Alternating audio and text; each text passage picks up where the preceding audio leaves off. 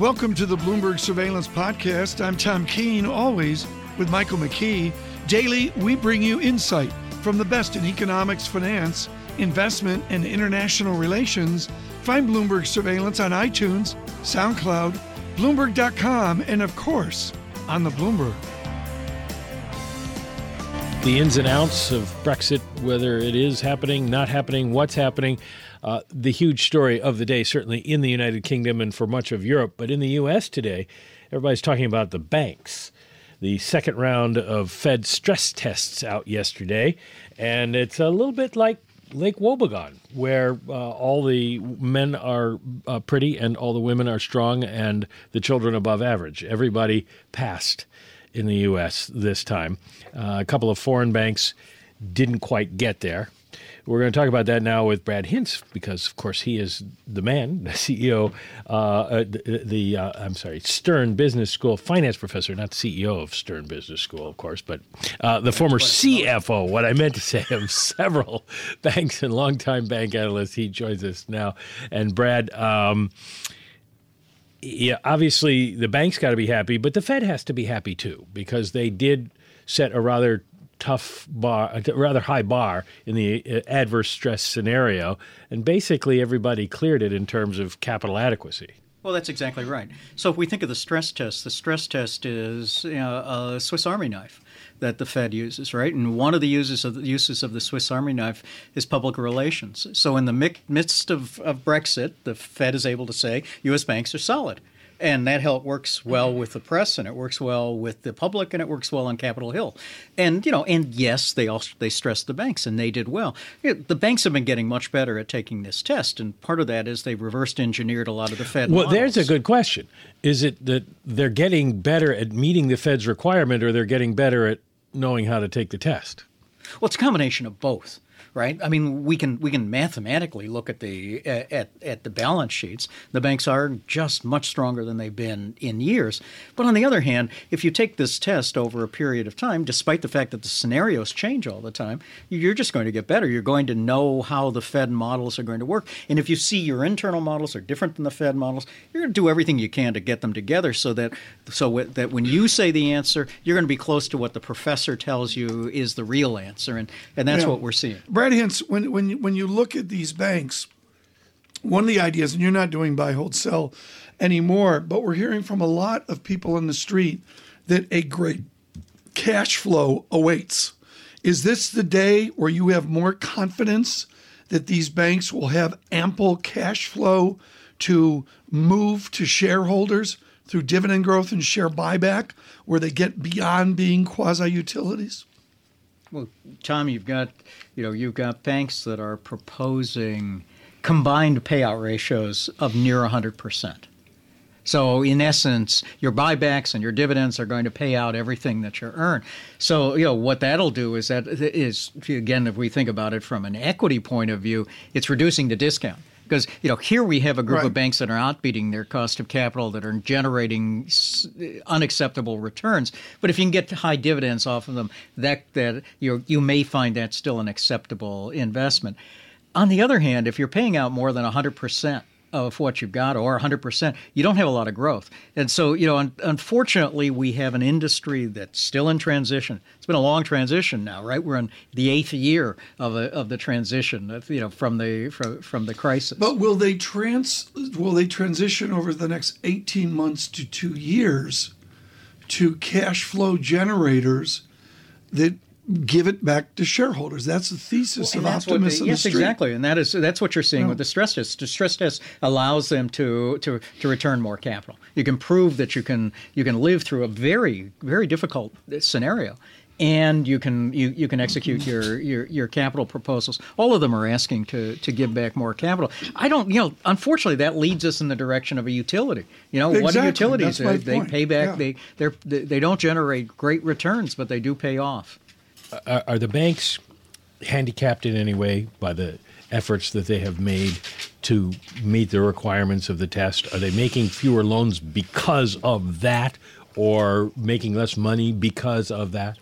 Yes, the uh, the stress test CCAR is uh, is the binding constraint on the banks, and you've you've had J.P. Morgan say that, Morgan Stanley, Goldman say that. Uh, if the, the the analogy I've used in the past is that the stress test is like one of those invisible fences that people put up for their dog. And and and and then each night Excuse me, they never worked. well Keeps you in the studio. Oh, we're acting very John Tucker like on this Just Thursday. you know, each each year the Fed goes and it digs up the invisible fence and it moves it around so that the the, the, the poor banks who are out in the backyard really don't know where they're going to get shocked. And, and and unfortunately what that means is you don't go anywhere near the stress test. So you're always maintaining surplus capital that pulls down your ROEs. You're always maintaining Yeah. surplus liquidity that pulls down your ROEs. I want to get this in, Brad. I think it's too important for our global Wall Street audience. We talked earlier about the idea away from tangible book value of the European banks and the share prices just getting so low. The behavioral idea of debt versus equity, Modigliani and Miller and the rest of it. Forget about the theory about it. There's a point where the thing breaks is tangible book value comes down and down and down. We're seeing tangible books in European banks where there's almost an accelerative force of lack of confidence. How do you know when you get there, or do you just not able to predict a drop in confidence in a banking system? Well, we don't have a funding problem going on right now. That's the I, have heard I heard right? that before Lehman. Okay, well, all right, but you know, do you see the government? You know, do you do you do you see corporate bonds trading and equity trading? We still have a liquid liquid market, so we're not we're not we don't have that kind of a crisis yet. But you're asking you're asking a question: Is there a price that banks have value? Of course they are. You know, Deutsche is not going away. UBS is not going away. Agreed. Barclays is not going away. Um, and and you can as an equity analyst i remember an analysis that i'm sure the portfolio managers are doing today. The analysis is as you drop below in, in lower and lower levels of price to tangible book your beta the volatility on a down movement is less than the beta on the upside because you know because the banks are nearing a liquidation value I mean, no matter how you, what kind of uh, of onerous assumptions you in, they're at a liquidation value. So, so it says that the banks become one way trades at some point. Where you know, I we have to be close to this, but you know that's that's a call of an equity analyst that has to make. It's very difficult. On the Bloomberg, just a quick look, and there's many book values. Deutsche Bank, 0.28. That's stunning, that number, and that's Deutsche Bank, the Italian you know, and that says they will never Yeah. make money again. JP Morgan had operating income before the crisis, which is massively expanded within all the U.S. banking workout. And there's a presumption by many analysts that they will distribute cash flow to shareholders. This morning, I can own a 5.7% yield on BNP Paribas with some currency issues with the euro. It's extraordinary how they are differently structured than our banks to be high dividend cash machines, granted, with not all that much growth. JP Morgan has the growth. BNP Paribas does not have the growth, but BNP Paribas got that massive coupon. Which do I want philosophically? Okay, I'm trying to ask it in a professorial way. Sure. The um, uh, BNP Paribas is is smaller on the capital market side. There's no question about that, and that's probably one of the very good things. And JPM is the leading is is, is conventional wisdom is JPM is one of the winners out of the uh, out of the crisis. So I mean, what you're you're really buying two different things, right? You're buying you're you're buying a, a BNP Paribas with the the idea that it it the commercial banking business fundamentally is a good business, and a capital markets business can't drag it down too far. Right. I mean that that that. Agreed. And JPM, you're betting that Jamie will be the winner of the war of attrition. So I mean, they're, they're, you you you're they, they're not con- totally comparable. Right. I mean, BNP Paribas is not attempting to be the glo- a global capital markets bank anymore. Well, what about if I barbell it by equal amounts of both? And I believe out of the box, I generate a four and a half or more coupon.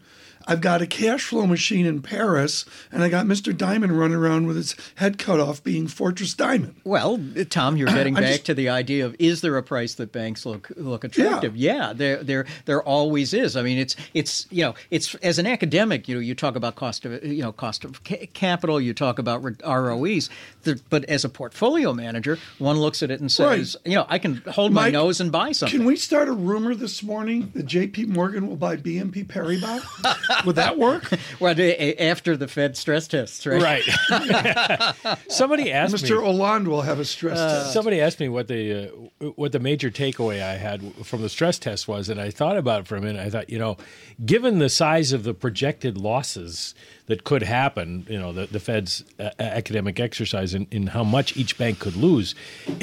JP Morgan is just a Goliath. I mean, the amount of money they could lose is higher than the GDP of a lot of countries. Oh, and and if you if you think about it, what we've done is we've made the credit of the banks spectacular. I mean, these are boy, everybody should own the bonds of the banks. you know, they're they're they're they're Well, bulletproof. good, you know, good we morning, did. good morning, Chris Whalen, who's been way out front on that. We should we, we should ask about the other uh, foreign banks, not BNP Paribas, which was not stress tested, but uh, the the ones on the list. Uh, the stress tests aren't as comparable to them, and most of these are are smaller U.S. subsidiaries. And we, we made the point this morning that this is not Deutsche Bank that failed. This is a tiny little part of a smaller U.S. part of Deutsche Bank. That's all going to change in a week. Well, Friday. Uh, when they all become uh, their own holding companies, how does that affect what the foreign banks can do, will do, and and are and what they need to do regulatory? Well, you, as you, you you're well aware, you're going to end up having to capitalize these U.S. subsidiaries. Uh, I, uh, uh, I I I need to do a, a, a true confession on the uh, it, here, which is I remember as a corporate treasurer and as a CFO having subsidiaries with negative equity in them, negative equity, in order to allow your the the double leverage of the company, the equity of the holding company compared to the equity of all the subs, to look very good. And uh, You wouldn't want to note which bank that was. I uh, now now of course uh, I uh, you know I have found religion and I I don't do that anymore. Is uh, uh, did the test tell you anything about the foreign banks that we should even take away from this? The- Um, well, r- remember the stress tests are done for a lot of the reasons, right? They're done for the PR reason. They're done for you know good stress tests. I mean, so fundamentally these are solid tests, but you know they're also done to pop bubbles. So the Federal Reserve has a wonderful um, uh, ability to, if they don't like something, they can stress it. And if you're a bank and they see a bubble developing, essentially they can use it as a macro economic tool too. So I mean that's why the, the stress tests are the binding constraint for for for all of the banks, right? We you know the Fed could be making a could, could be trying to to run a, an, an economic issue, trying to solve a rec- an economic issue for the for the country in advance of it turning into a crisis, and the cost would be lower returns on the banks. And so, you know, unfortunately, CCAR is very costly for the banks. It it pushes down the ROEs, makes it very difficult Yeah. to find the optimal mix of businesses because you never know what the stress is going to be. 30 seconds. What will the American regionals do? We've been too big to fail this morning. What do the banks just below them do? PNC and the rest of them. Well, Because they're the, that's where the M and A is going to happen, right? You're arguing that the number of banks is going to shrink. Yes, the number of banks is going to shrink, but I'm but they, they can't allow the larger banks to uh, to get bigger. I mean, So the going to. regionals merge and make for a new larger So you know, a, we we have a new NCN. we make a BNP right, right, Paribas right. We, we in have a- America. somebody, some someone in that group be, is is an NCNB of the old days that becomes a nation's I can bank see M&T, becomes a, M&T right exactly. Financial in Buffalo, one of the best banks in the world. They could be the next BNP Paribas. Brad Hintz, thank you so much.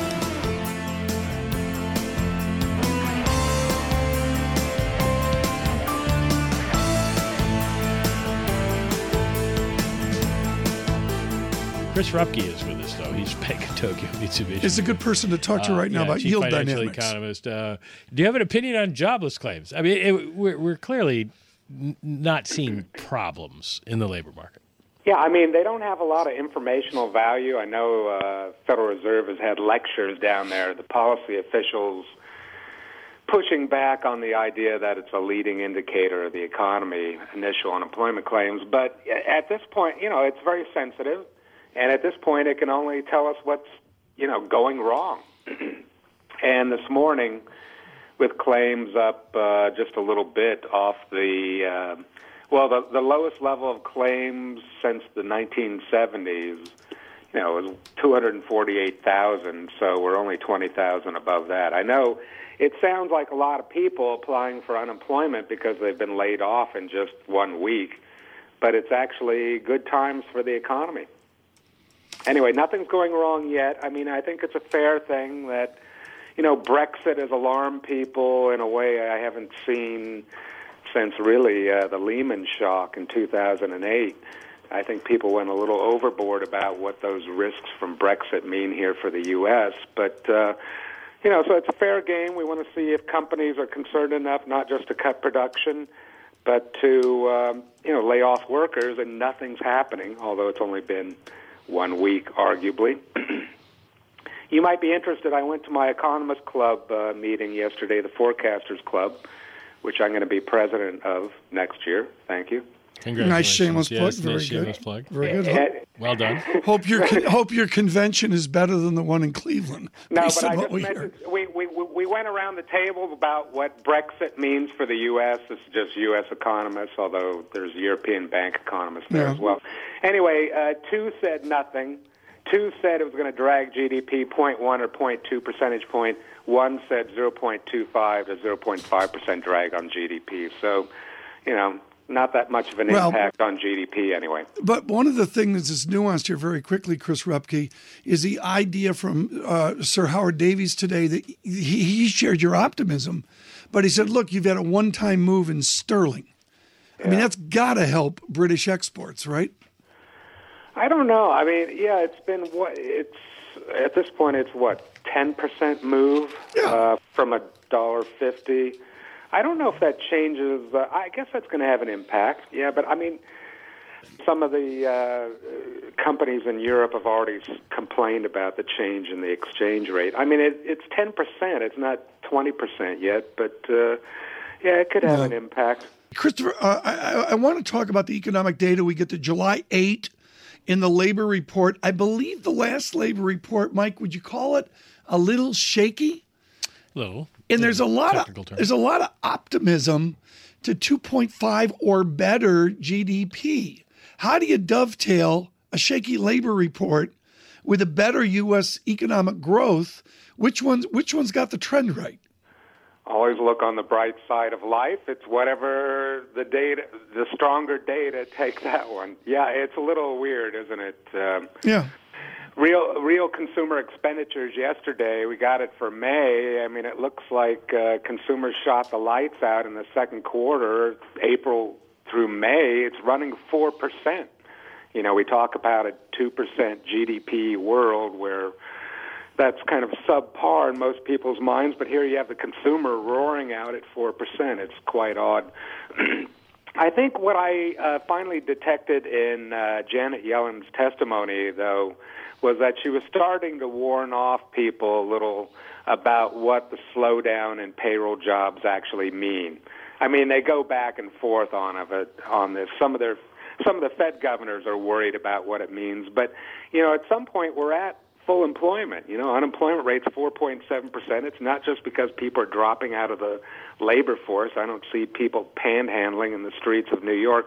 Well, maybe I do, but you know, I mean, we're at full employment, so the idea here is that jobs are going to slow, right? It's going to run like 170,000 on average for the rest of the year, something like that. I mean, you know, last month's number 30,000 plus, you know, was weak, but uh, I don't think you want to think that the economy is going downhill like recession like sort of stuff. What do you think our growth rate in the second quarter is going to be? Well, I guess I had to pump it up a little uh, after 4% real uh, consumer spending. We kind of have two economies right now where business investment's suffering a little, although exports came back. That was good. Uh, but business investment slowing. So I don't know, something near 3.0, maybe barely touching 3%. 3.0. Well, I had 2.6, so Uh, consumption was strong. We'll, we'll see what happens with some of the durable goods data later on. As I said, it looks like exports are finally uh, at least stabilizing and won't be a drag that uh, the strong dollar impact and slower world growth that was supposedly bringing down our exports, and it, they did come down quite a bit. It looks like we're kind of leveling off there after a decline, so that's good news. Pre Brexit, of course. As of today, yes. The uh, well, this is actually yesterday. Uh, the uh, last night, yeah, the Fed GDP now is two point seven percent. So you're you're in the ballpark there. Yeah, but you know, one interesting thing I just put up on the Bloomberg Professional Service. Uh, oh, I, I like it. He does really well with these plugs. Uh, and MUFG, of course. You know, go team MUFG. Uh, anyway, I put up uh, the Dow Jones Stock Index GP graph price monthly, GPM for the yeah. Dow Industrials. I mean, put that up. Where is the financial market turmoil here in the U.S.? There's nothing going on. This is not a stock market crisis from Brexit. I mean, it's come back. I think people are exaggerating this uh, problem in the, for the for the U.S. markets at, at this point. Anyway, prices have not come down. Year to date, the Dow's up one and a half percent. I mean, how is that a crisis? Well, it's not up twenty percent, I suppose, is what a lot of people after the last couple of years would say. Yeah, I, I guess so. Actually, I was noticing as well. You look at some of these central bank policies where they keep pushing and pushing and pushing. I think Draghi is going before a, Ger- German parliament in September, I believe. Anyway, if you look at you know what's going on in Germany, very strong economy, but their stock market's down 10%, and they got negative rates. I mean, how do you explain that to the the people? I don't know. It's an interesting time. Chris Rupkey, thanks so much. Greatly appreciate it. Bank of Tokyo Mitsubishi.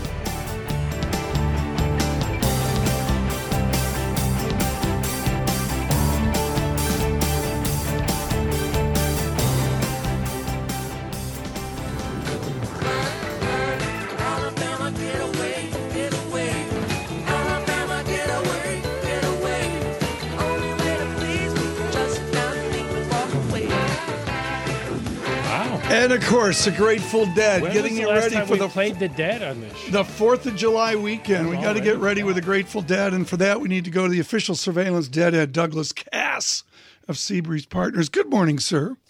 Professor Keene, I thought you were more of a mellow Crosby, Stills, Nash and guy, but when I heard heads all empty, heads all spinning, I was thinking Sugar Magnolia. I have a great honor of Stephen Stills, and I, you know, I'll listen to my Yo-Yo Ma. At the time, uh, but it really talks about remember the dead, they were priced to perfection. You couldn't get tickets.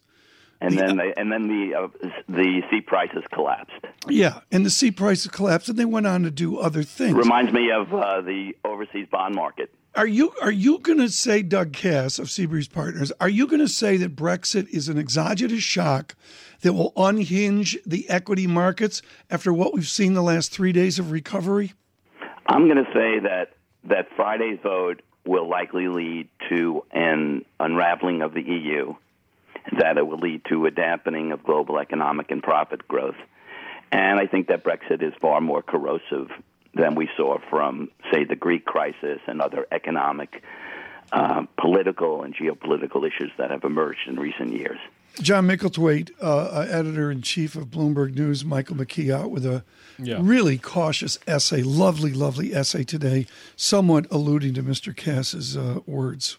Well, he's uh, wondering if the period we just saw in Great Britain was the exception rather uh, than the rule. Uh, but when you say unraveling of the EU, Doug, to what? That would be the the bottom line question. I mean, do are you saying we go all the way back to the mid 20th century, or do we just no, go back just to the European be, community? It, it, it's going to be um, we're gonna, it's going to lead to just simply a, a great deal of uncertainty. Many people are saying, for example, that this won't be imposed for several years, and I, and I take the uh, the contrarian view that the longer you wait, the more uncertainty. Um, I, I recently wrote in the street that um, that the, the movie The Big Chill is is kind of a metaphor for last week's Brexit vote. Basically, the voters in England decided to abandon the the union, and this follows decades of cohesion in Europe and a, and a broader trend of globalization that flourished back in the 1990s and the early 2000s and, and led us to all this great global trade. And it was born out of the ashes of, Right. you know, World War II, and it's been a pillar of global disorder. And it's sort of like the characters in the Big, big Chill. In the 1960s, everything was cool then. They were ch- chilled and mellow, but just, and then Alex committed suicide in the 70s. And in the 80s, the film's characters confronted all this violent change. So I think the world order that the EU represents suddenly is facing Right. a major, major upheaval. But then take that over to major multinationals in Europe. If they are multinationals, are they within your caution or are they discrete and separate and can work removed from those from that turbulence? No, I think it's going to lead to uh, um, a great deal of problems for, let's say, for example, the Euro- European bank industry. You and I and Mike discussed um, my view that uh, Deutsche Bank about two weeks ago on your program is um, is the greatest risk to contagion and systemic failure. It's even greater than AIG was in 2006. Um, so I think that you know the European banks are now in more more and more trouble. I think the the prospect for lower for longer uh, will threaten their already punk profits, and you know they're exposed more than ever to poor management, ridiculously high leverage, uh, opaque derivatives, uh, crappy reporting, and I think as it relates to multinationals, I think that um, the flight to safety that we've seen, the lower interest rates, is going to result in a strengthening in the greenbacks. Of the multinationals. Uh, will face, um, you know, big currency headwinds in front of them. So, with a rising percentage of S&P profits based upon EU and and, and overseas uh, geographies, this is going to be problematic. Do you see the euro going away? We have had a couple people on the program this week that's that question whether it can stand. Uh, you know something? When I'm not a, a specialist on an area like currencies, I really don't talk much about it. I feel, Well, uh, not- I'm, I'm more like Jeff Spicoli in uh, Fast Times at Ridgewood uh, High. High when he says to Mr. Hand, "I simply don't know." Well, I mean, I, I'm not asking about the value. I'm just talking about the existence of it. Yeah, I think that that it's that it's clearly in jeopardy, and I think that correlations are now moving to one, and we're a very leveraged system. And uh, you know, I I just think that if we look at the second half of, of of 2016 at the markets, it will depend importantly on how Brexit progresses, on how the bond market acts, how bank stocks, you know, Right. three Bs, banks, Brexit, and bonds, and I think we lead to a big chill Okay. or to invoke the dead broke down palace. Well, speaking of broke down palace, we're talking about um, the political and uh, economic situation in Europe, but things almost seem as bad or worse here in politics. Doug, uh, how much of that are you concerned about in terms of its impact on the markets? It doesn't seem to be worrying Wall Street a whole lot at the moment. there is this general view that gridlock is a positive, but given the uh, impotency of um, monetary policy at a zero level um, and a, a reduced effectiveness, at best, and maybe it's value destructive because of the paradox of thrift and disadvantaging savings. I'm concerned that um, with President, uh, with uh, Hillary Clinton likely to win in kind of a dramatic fashion, moving the Senate over to the Democrats, but because of the large lead of Republican um, in House incumbents over uh, Democratic in- incumbents, not likely to change majority rule of Republicans in the House, that we're going to have gridlock, and that's exactly what we don't need. We need we don't need more gridlock and fiscal inertia. So I think that will be market unfriendly. But you wouldn't think that the alternative is possible, that uh, there would be some sort of fiscal activity to stimulate the economy. No, I know not under the um, appearance of gridlock, more gridlock, and um, just severe partisanship, which seems to get worse by the day and will obviously as we move closer to the election. Doug, I, I, want to push back. We've got a, a lousy first quarter. Consensus is on a relative basis good, if on an absolute basis soggy. It's not morning in America, but it's better. And the number one thing, and you and I have seen this over decades, corporations have a wonderful ability to adapt. So if cash flows are more resilient, earnings more resilient, are you just suggesting that we see a compression in multiples?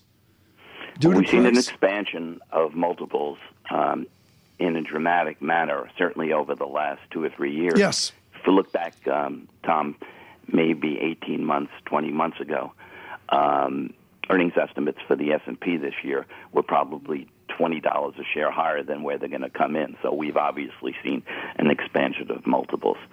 Um, but um, I- you know, I don't, I don't believe in this relative value concept that, um, for example, that corporations are going to be able to prosper in a low top line environment. Just like I don't believe in the notion that the U.S. will be an oasis of prosperity. I don't believe that in the notion that stocks are because they're cheap relative to bonds means that there's value in stocks or that bonds bonds are cheap.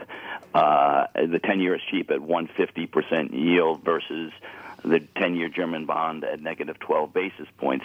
It's like saying, you know, uh, Alexander Rodriguez of the New York Yankees, who is hitting 220, is of value to the Yankees because Mark Teixeira has an even worse batting average of 190 uh, or to put it in your home base in the Boston Red Sox, you send a, your left fielder Holt is batting 235, but Vasquez, your catcher, is batting 210, and Holt's not providing much value to the team. Did you see how ruthless he is? You He's knew just- I get the Red Sox. in He's just somehow. ruthless. Yeah. I didn't know how I was going to, but I did. he managed to They're do just that very they're, well. they're doing the third week of April and June. That's how I would put it. Uh, Doug Kass on gold. Then I mean, if we Right have where I a was gonna cautious go, view yeah. of equities, uh, do you find value in gold or in commodities? Is this is general statement? I think it was uh, I don't know if it was you or or Mike who said they don't know the have Mike any said idea. it. That was- Uh, yeah. Mike said right. I, I, feel the same way. I think that gold is like religion. Either you believe in God or you don't. Either you believe in gold or you don't. I can't I can't value as an analyst, as a fundamental analyst, what the intrinsic value of gold is. So if gold was to halve, for example, I don't know if I'm getting value by doubling down. Well, it's it's uh, why buy it because it's going up. That, that seems to be the only rationale, which means then you got to be a market timer. We've seen like this this transformation over history. You know, I always ask myself, who is the dominant investor these days? When I started in the business in the early '70s, it was the bank trust departments and their one decision stocks. But today, it's the machines and algos who allocate um, their portfolio based upon uh, risk, not asset class. Uh, that's why the market has no memory from day to day. That's why market moves are exaggerated over the short term. That's why buyers live higher and sellers uh, live lower in our brave new investment world. So I think what this does is that it renders charts and technical analysis less valuable. It ruins the charts. Yeah. Um, it exaggerates stuff. Like, look, on Friday and Monday, stocks dropped. The VIX exploded. The machines were sellers. Tuesday and Wednesday, stocks soared. The VIX collapsed. I strongly, I and algos were strongly. Doug, agree with that. The action of the VIX correlated to equities recently has been odd. Right. To say, Doug Kass, thank you so much with Seabreeze. Thanks for having me. Uh, always uh, our great pleasure. Thanks for listening to the Bloomberg Surveillance Podcast. Subscribe and listen to interviews on iTunes, SoundCloud, or whichever podcast platform you prefer. I'm on Twitter at Tom Keene. Michael McKee is at McKonomy. Before the podcast, you can always catch us worldwide on Bloomberg Radio.